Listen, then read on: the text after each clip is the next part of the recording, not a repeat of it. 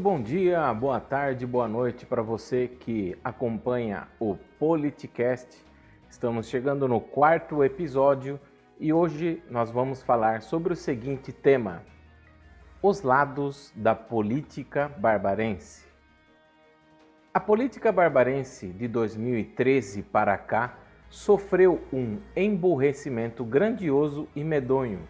Muitos que enfrentavam o sistema trocaram de lado por preferir se dar bem ao invés de realmente colocar em prática o trabalho que lhes foi dado quando eleito, que é fiscalizar o poder executivo. Sim, estamos falando dos vereadores barbarenses. Não precisa passar 100 dias para enxergar o óbvio.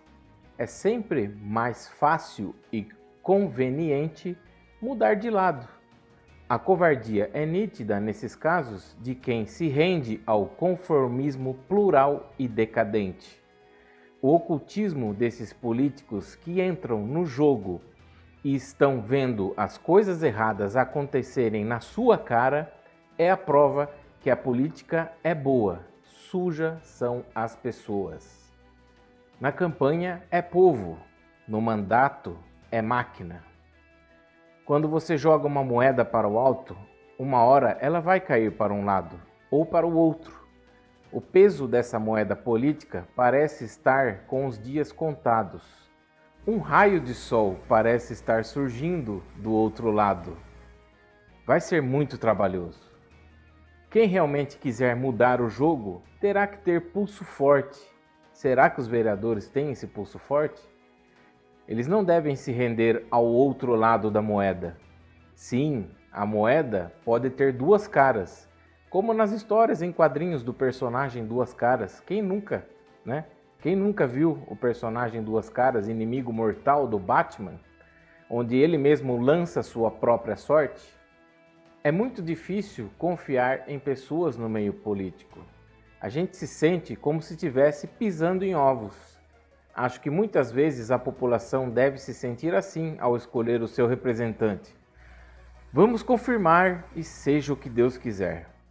Por mais que existam pessoas com boas intenções que querem entrar na política, sempre essas pessoas vão cruzar com os elementos interessados somente no seu próprio umbigo.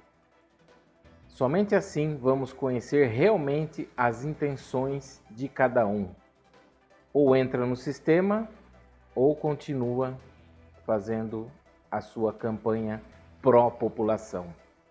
De fato, teremos muitos episódios nessa saga que deve se definir mais uma vez aí nas próximas eleições, as de 2022. Vocês que estão ouvindo atentamente esse podcast, perceberam o poder que o vereador tem em suas mãos? O equilíbrio político deve existir para que a cidade cresça limpa, sem dívidas e sem corrupção. Precisamos muito fazer um deputado em 2022. Um deputado que tenha diálogo com o povo e não somente diálogo com o lado político. Santa Bárbara do Oeste vale muito mais que um real. Você já pensou nisso?